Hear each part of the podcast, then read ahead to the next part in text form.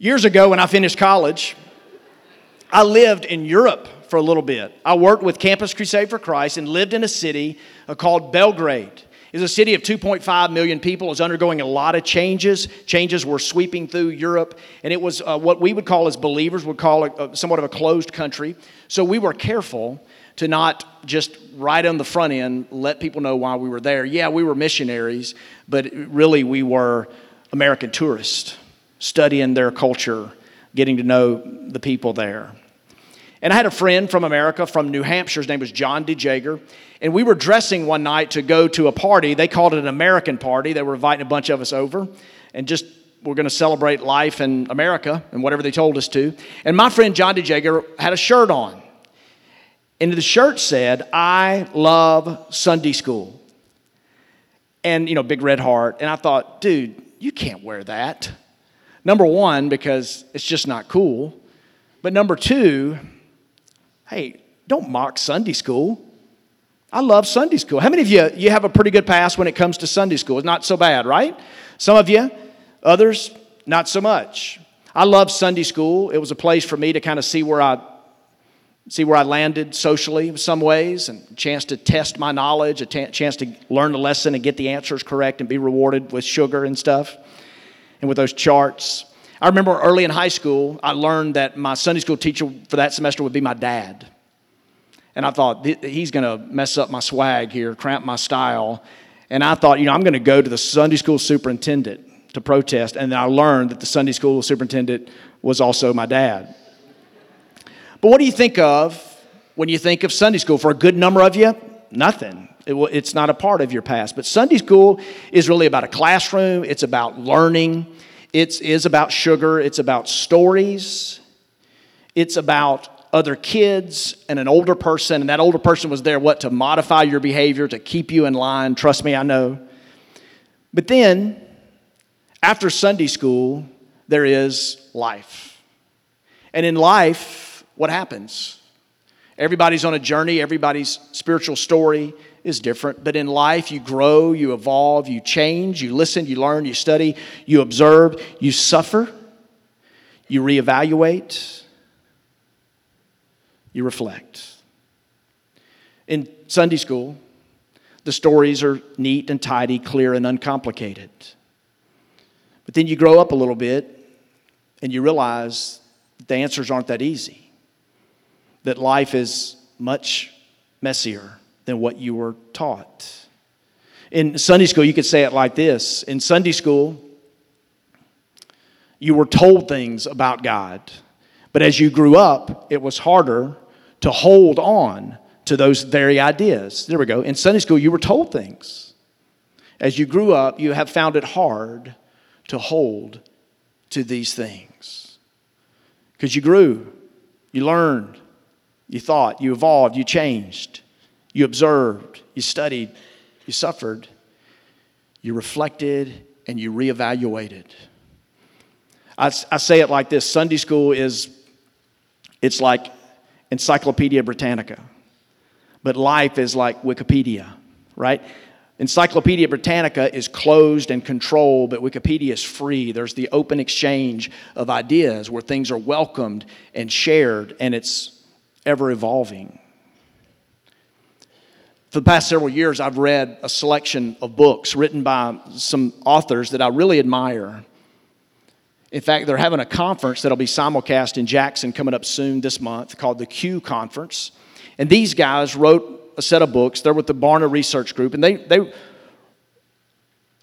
wrote a set of books. This one called Unchristian, Almost Christian, The Next Christians, and the last one, You Lost Me. The subtitle, Why Young Christians Are Leaving Church and Rethinking Faith. They helped put into the language of America a word that's popular now. In fact, just a study the last couple of months show, has shown us that it's the largest growing religious demographic in America. Do you know what it's called? If you do, say it out loud, really loud. The nones, N O N E S.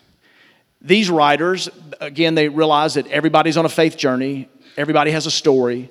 Those stories vary, but so many, they say, are rethinking and leaving. They refer to them in a few different categories. They, they call them the nomads, the prodigals, and the exiles. The nomads are those that have walked away from the church but still want to follow Jesus, still want to be spiritual.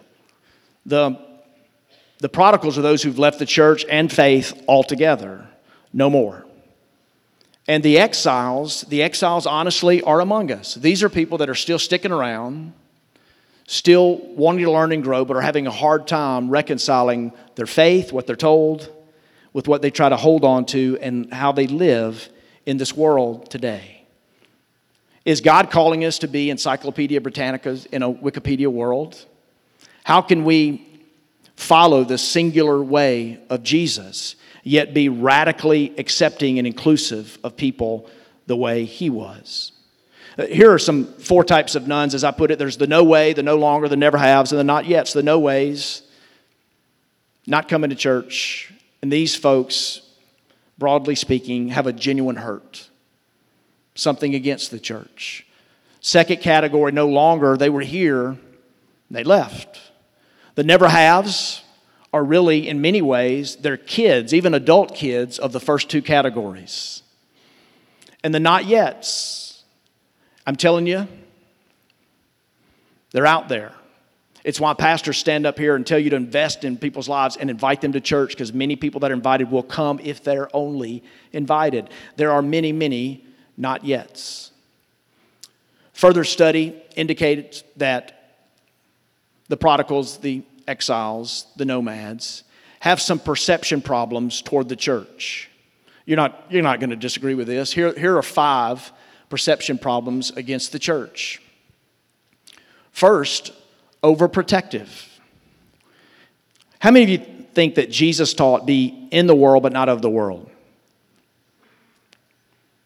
We get that from his prayer in John 17. It's not a teaching, but it's a prayer, a high priestly intercessory prayer, where he, he prays essentially that. But we look at the church, church, and the perception is that we have an insular body of people. We have groupthink. We just want to have prepackaged answers, and we want to shelter ourselves from the world at large. And isn't it time? I say it is, church. It's time to lift the protective safety seal and get out there and engage the world as Jesus taught us to do.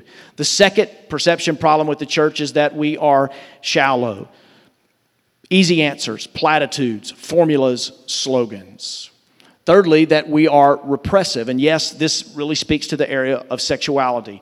Think about the scripture that God gave us. I believe it's His Word.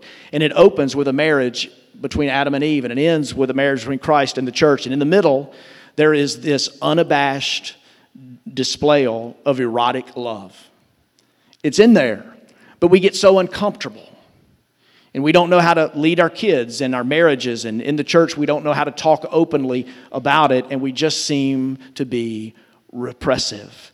Fourthly, exclusive.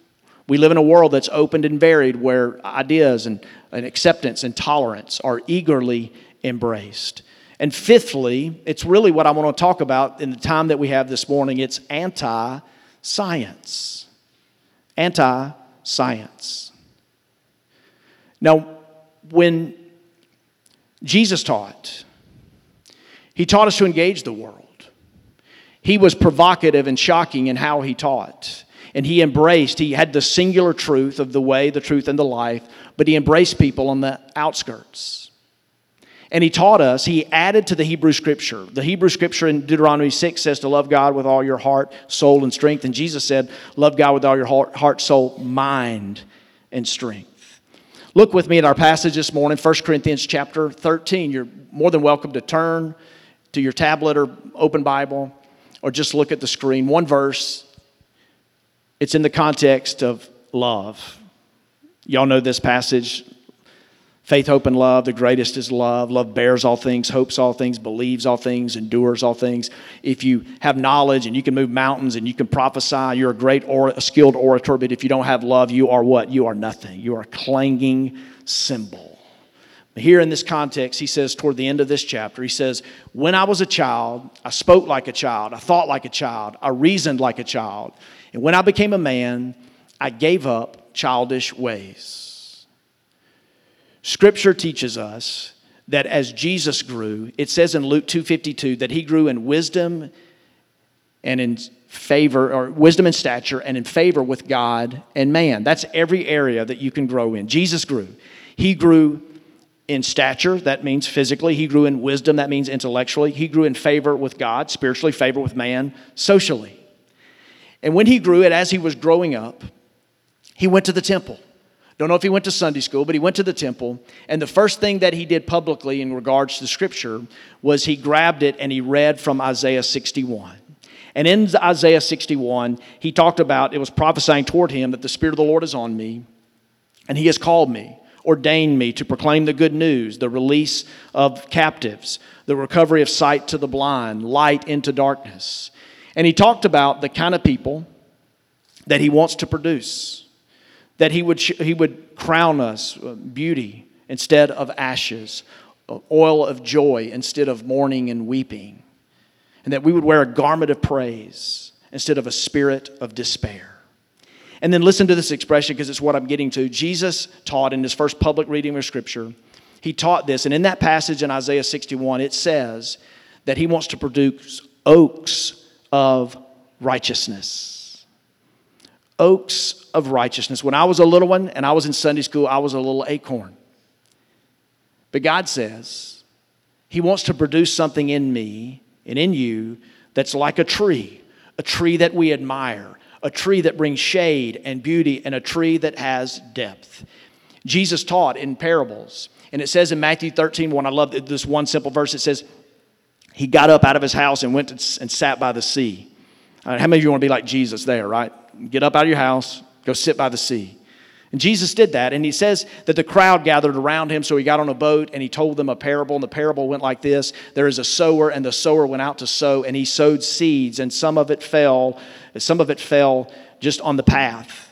And the seed that fell on the path, the birds came and snatched it.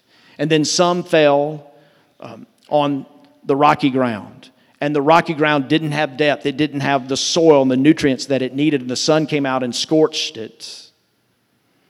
It withered away.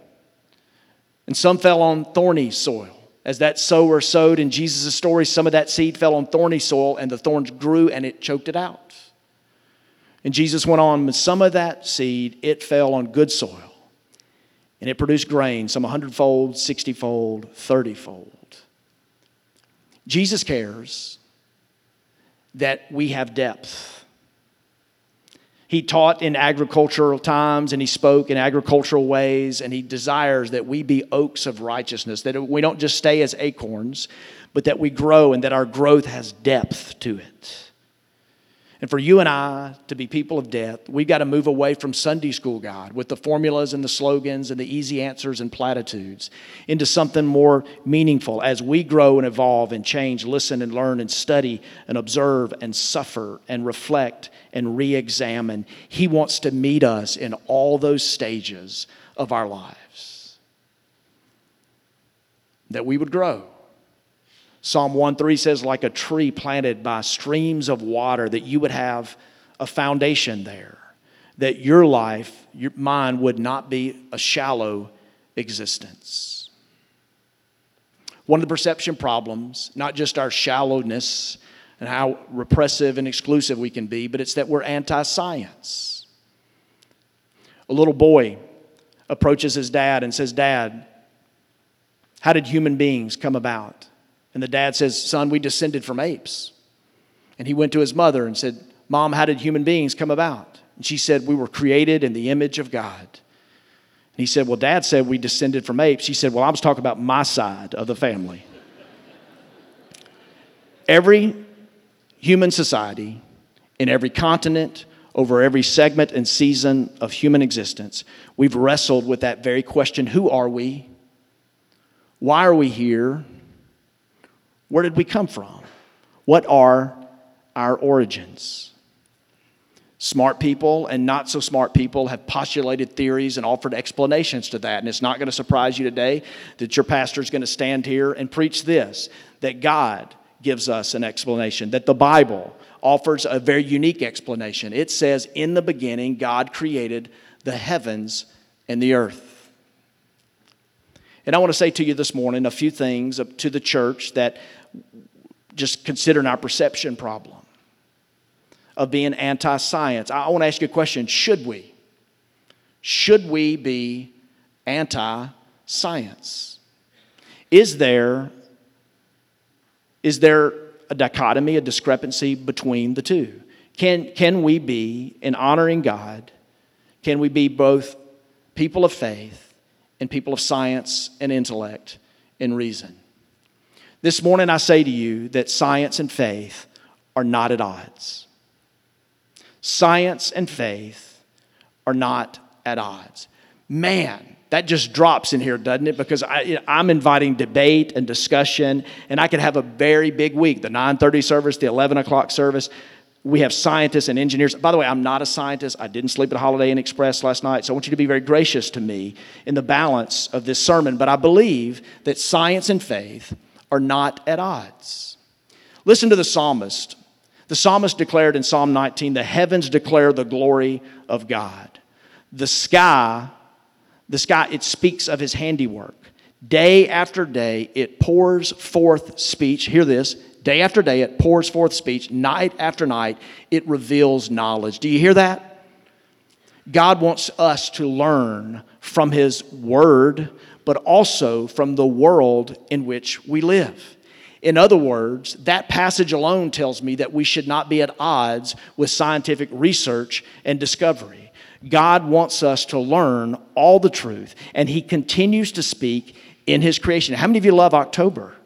How many of you have been outside, right? How many of you have looked up and looked around and appreciated? It's not just leading to wonder and to worship, it can lead to intellectual discovery. Science and faith are not at odds. Well, how can you say that when so many people smarter than you, Robert Greene, say that faith and science are opposed to each other? Galileo was a famous 16th century physicist, mathematician, astronomer. And the church wondered about him. In fact, the church started doubting his faith because Galileo postulated a theory that now everybody knows is true, and that is that the earth revolves around the sun. How many of you know you're moving right now, right? The earth rotates around the sun, but way back then, when Galileo postulated this theory, it was a theory at the time, the church got nervous. They referred to this young man, nobody lived long back then, but they referred to Galileo as a young, irritating genius. Galileo, imagine him in Sunday school. Imagine him discovering something about the world and just knowing that it's becoming true. But the church and his faith said, no, no, no, no. It can't be true. And leaders at the time would point to things like Psalm 104, verse 5, that says, The Lord has set the earth as fixed. Uh oh. Earth's rotating, Earth's fixed. Houston, we got a problem. How, how can you stand up here and say that faith and science are not at odds? And I say to you that when the Bible wants to be scientific, it's dead on. But the Bible in Hebrew language at the time used metaphor, it used um, you know, language that was different. And so we need to understand that. I don't think the scripture in Psalm 104.5 and a few other places is, is, is trying to be scientific. What it's trying to do through a different literary device is telling us something that is true, which is you can count on the earth. I mean, we need to be caretakers of this increasingly, what seems like an increasingly fragile planet. We love the earth, and the Lord has made it set, firm. That's not a reference to whether it rotates or not, it's that you can count on it. How many of you, the sun rose for you today? How many of that happened to you yesterday? How many of you happened to you two Thursdays ago, four Fridays ago, right? Six Wednesdays ago? How many of you expect it to happen tomorrow? The, the, the, the earth is fixed in the sense of we can count on it and it's a sure thing, and God made it that way.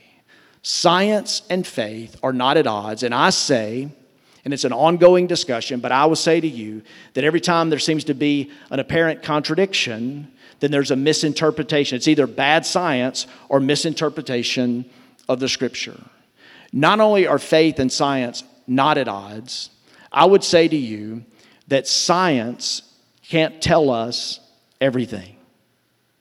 So, as a follower of Jesus, as someone who is not called to be anti science, you don't have to fear fossil records or carbon dating or anything like that. You can be open. In fact, God Himself says to us, He's speaking to us through His creation. He not only created, but He created the creative process and He continues to speak. So let's learn.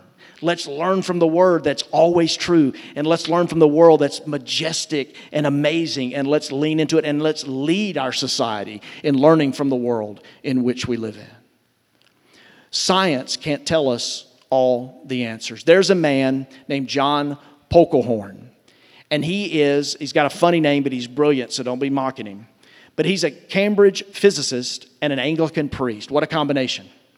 And he gives a helpful illustration. He says that assume that a, a pot of tea is boiling on the stove.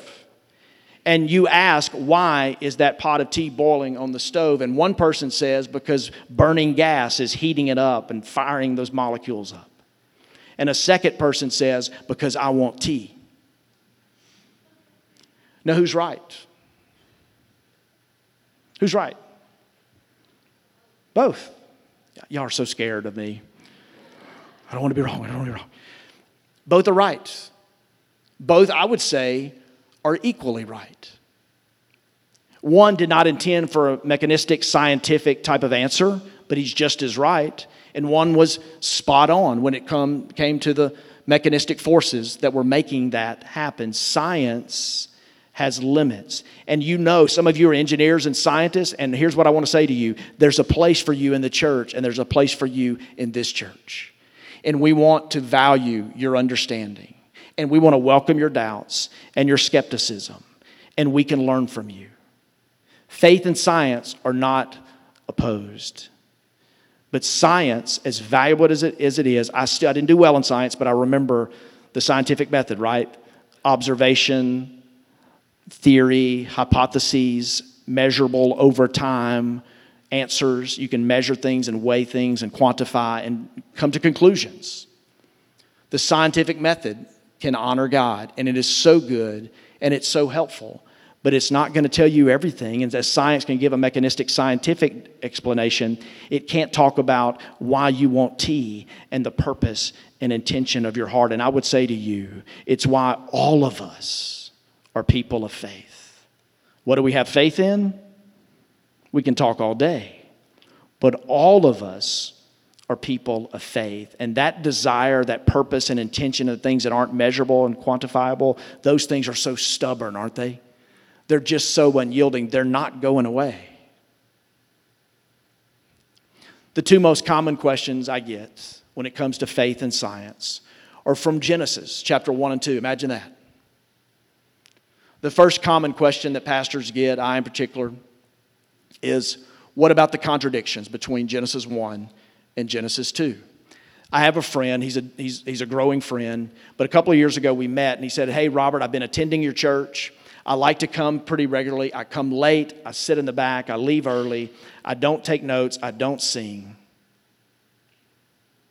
I'm a little bewildered at this point, right? He says, I just, uh, science engineering background, I just, I have, I have trouble the unexplainable, the unknowable, the platitudes and easy answers and slogans and formulas and Sunday, Sunday school God. I can't take Sunday school God.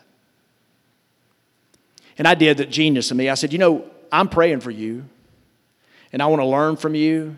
I want to be brothers with you. I want you to read the Bible. You know, you come to church, but you don't take notes and you don't open the book and you come late and leave early and all that stuff. But how about reading the Bible? And he, he did. He started it and he had trouble right when he got into it. And if you read the Bible on your own, apart from Sunday school and things that you've been told, you might read Genesis 1 and 2 like my friend did and thought, is there a contradiction between chapter 1 and chapter 2? Is there? And you need what we need to do with open Bible and open heart. We need to read the word. And we need to read the word and ask the right questions. And we need to read the word and realize that there was a reason that it was written, and there was a time that it was written in, and there was a people that it was written to. In Genesis chapter 1, now this is when we open up the can, okay? So we're going to have some debate on this when we can. That's going to be my point in a minute. It's, it's good. But in Genesis chapter 1, it's more about, listen, it's more about artistic celebration than it is scientific documentation.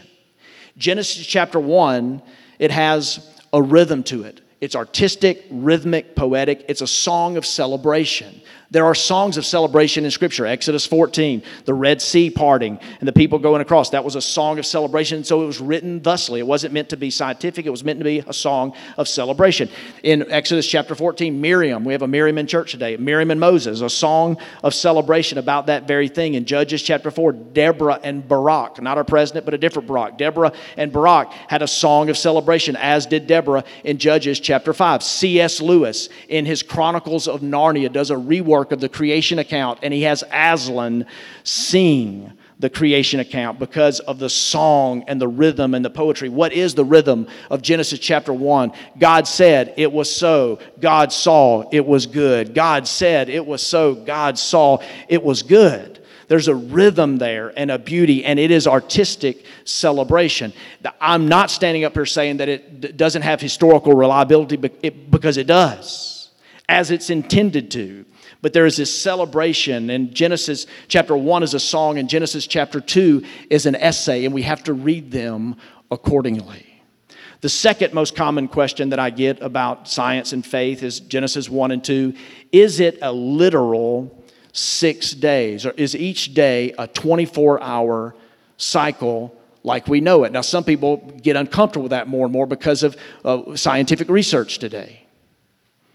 Now, listen, I stand here vulnerable, naked before you, and I say to you an idea that I'm willing to back up in any forum. I say to you that there is not a discrepancy between faith and science, they're not at odds. But you have Darwin's theory of evolution, natural selection, genetic mutation. You have leading scientists today saying that the earth is the universe is 14 billion years old and the earth is 4.5 billion. You have the human genome project that's mapped it out and it has showed us that we are genetically very much alike, above 99% like other primates, specifically chimpanzees. Now, you counter that, don't you? That one's kind of easy because you counter that. Do, do, chimpanzees worship God? Do chimpanzees build hospitals and universities? Do chimpanzees uh, run for office? Don't answer that one. Um, but there are thoughts, right? There are things that seem to contradict. Was it a literal six days? And notice how good I am. Notice how smooth I am. I've saved this question so that we don't have time to answer it. The sermon is almost over. I'm brilliant, aren't I? Was it a literal 24 hour period? Some people say, okay, I'm learning from science, I'm reading the Bible, I'm seeing art and poetry, I'm struggling to know which is which. And there's that passage that Peter talks about with eschatology, end time stuff, and he says that, you know, one day is what? It's like a thousand years. So, okay, so there you go. Boom. Here's what I want to say to you I know, hear me. I'm, I'm going to start, I'm, I'm moving away from preaching. I'm a pastor for a little bit, okay? Because God's called us to be a local body that learn together and love each other. I know some people that are brilliant, they're faithful believers, they believe in the inerrancy of the Bible, but they think that it's not a literal six days. And I know people that are intellectually sound, scientifically sophisticated, and they believe that it's a literal six, a literal 24 hour period. And what I would say to you is that you and I need to read the Word and we need to learn from the world and we don't need to fear anything about discovery. But read the scripture with an open Bible and an open mind and go to it with a question why. Have you ever noticed that if you go to something with the wrong questions, you're not going to get the right answers? Are you with me? So don't pepper these passages with the wrong questions. There is somehow, God said, it was so. He saw it was good. There's some how, and it is historically reliable as it's intended to be. But there's also the question of why. Is Genesis 1 and 2 about telling us all about how God created, or is it telling us that He created? And here's what I want to say to you here's what we have in common that we believe in the beginning God created the heavens and the earth. That's pretty significant, isn't it? That's pretty significant, isn't it? Am I alone in this? So here's what I want to ask you. Rather than biting and devouring each other, what if we learn together? This week, I've got someone coming to see me. He doesn't attend our church, but I've got a feeling that this is going to be a litmus test for him. He's listened to some sermons online, he's probably formed some opinions, and he wants to talk to me about this. And I think for him, it's a litmus test of whether I'm a real Christian or not. If I believe as he believes. Now, while I uh, welcome his coming, while I relish the visit with him, I wonder does God intend for this to be the litmus test for us? And what I want to say to you, I want to make an appeal as a pastor, if I'm your pastor and this is your church. I want to say to you that if you believe that Genesis 1 and 2 represents a literal form of creation, a six day creation, that you would not judge others who think differently than you on this issue, who are also like you in the process of learning, that you wouldn't think differently than them and you wouldn't see them with disdain as enemies of the faith and maybe not even as compromisers of the truth. And if you believe that it's not a literal six days, that God never intended us for, to read it thusly, if you believe that way, I want to ask you not to look down your nose at others who believe differently, who believe the other way, and see them as knuckle dragging Neanderthals. Okay? Would you agree on that? That we could learn and we wouldn't bite and devour each other. We wouldn't be afraid of all the ologies that God has created, that we could learn to see the compatibility of theology with other things, the other ologies that God has made, the study of life, of biology, and all the other beautiful things. There's a scholar that I admire. He's a Reformed theologian. He's written a little book. I try to, when I recommend books, I try to recommend the small ones. You've noticed that about me. But in, in this book called Systematic Theology, Wayne Grudem says this about Genesis 1 and 2, about the creation account. He calls us, he says to us, maybe, maybe we all don't know everything. And maybe we need to learn more and learn from each other. And maybe God created some mystery and things we don't know. Listen to this. Here's what he says so that we, he would test us to see if we could learn to love each other. How about that? That's where I'm at on this. How about you? Does this have to be a litmus test? Or can we love each other? Paul said, when I was a child, what did he say? I spoke like a child, I thought like a child, I reasoned like a child, but then I became a man, I put away childish things. Look what he says next in 1 Corinthians 13 12. For now we see in a mirror dimly, but then face to face. Now I know in part, then I shall know fully even as I have been fully known. That's it. So when somebody runs up on me, like this man might this week, I can look at him and say, You don't know it all, right? And he look, look back at me and say, Pastor, you don't know it all. And you know what? It's a good thing. That helps me. And here's what I want to say we need to leave, lead, lead and live with conviction. But we can lead and we can live with conviction and humility. I believe it's true. Today, I want to shatter the notion of Sunday school God. And if you're an exile here today, I guess if you're a prodigal or nomad, you're not here today. But if you're an exile and you're here today, I'm saying stay. Find a church that believes and teaches the Bible. Stay and learn. There's a place for your questions, there's a place for your doubts. We're all on a journey of learning and discovery. Do you believe that? Do you believe that? I pray that we can live that. Would you pray with me?